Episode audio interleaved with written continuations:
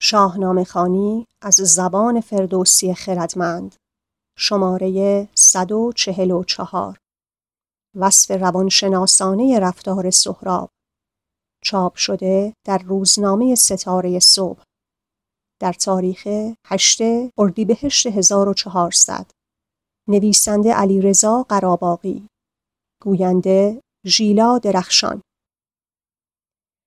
شاید برای یک هنرمند دردناکتر از این چیزی نباشد که پیامی را آشکارا و شیوا بگوید ولی مخاطب برداشتی وارونه از آن داشته باشد یا ریزکاری های هنرمند را در نیابد.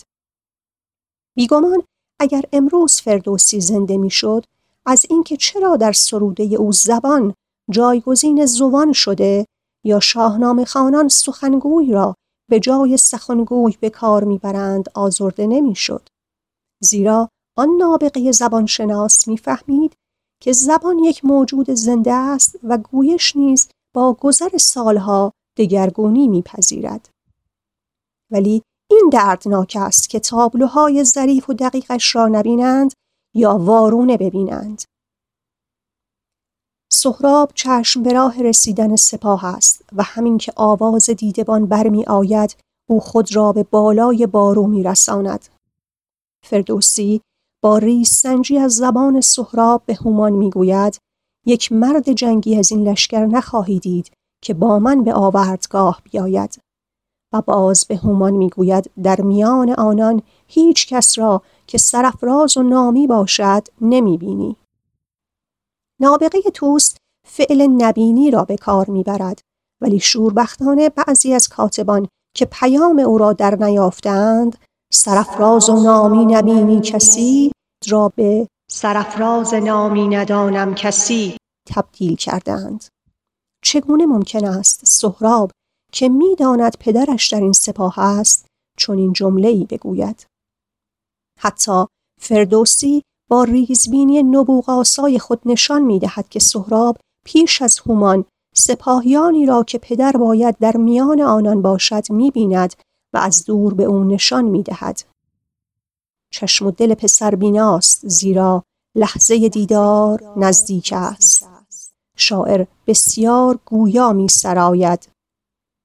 به تنگی نداریچ سهراب دل فرود آمد از بار شاداب دل یکی جام می خواست از میگسار نکرد هیچ رنج دل از کارزار و آن سو سراپرده شهریار کشیدند بر دشت پیش حصار سهراب از شادی در پوست خود نمی گنجد.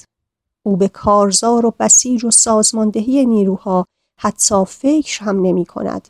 زیرا هرگز به دنبال رویارویی با رستم نیست. فردوسی با نشان دادن تابلوی از یک تضاد پررنگ رفتار سهراب را روانشناسانه توصیف کرده است. او شادمانه به نوشخاری می نشیند و به تنها چیزی که نمی اندیشد کارزار است. ولی ایرانیان دست به کار برپا کردن سراپرده های خود می شوند. فردوسی شادی سهراب را از رسیدن سپاه ایران به زیبایی نشان می دهد ولی کسانی دلیل این شادی را واژگونه شهر می دهند و آن را نشانه خامی سهراب جوان و گرایش او به خونریزی و کشتار می دانند. در شرحی از بیت نخست درباره رفتار سهراب می شنویم خم به ابرو نیاورد. از این لشکر انبوه ایرانیان اصلا نترسید. برایش مهم نبود. گویی شارع ارجمند فراموش کرده است که این افراسیاب تورانی بلکه سهراب است و نه برای جنگ با ایرانیان که برای یافتن پدر آمده است.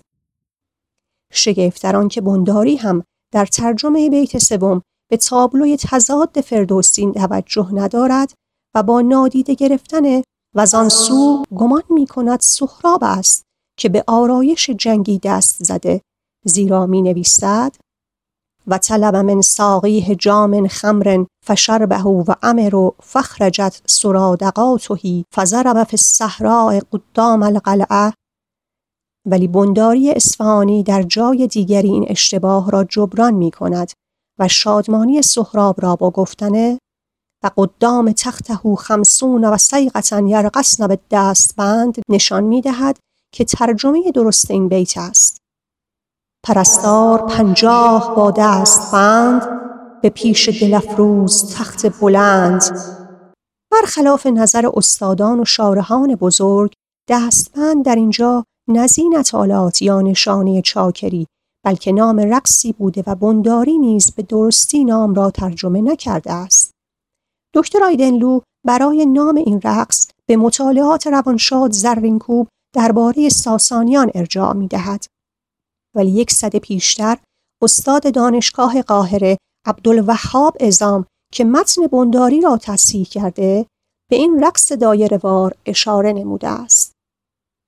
اینکه فردوسی می‌گوید در این مجلس شادمانی نشسته به یک دست بر زند رزم نشان می‌دهد که سهراب دلگرم به شناسایی پدر است. حتی پس از درگذشت زند رزم نیز سهراب به حجیر امیدوار است و از همین رو روز بعد بی آمادگی رزمی سراغ او می رود تا سراپرده پدر را بیابد.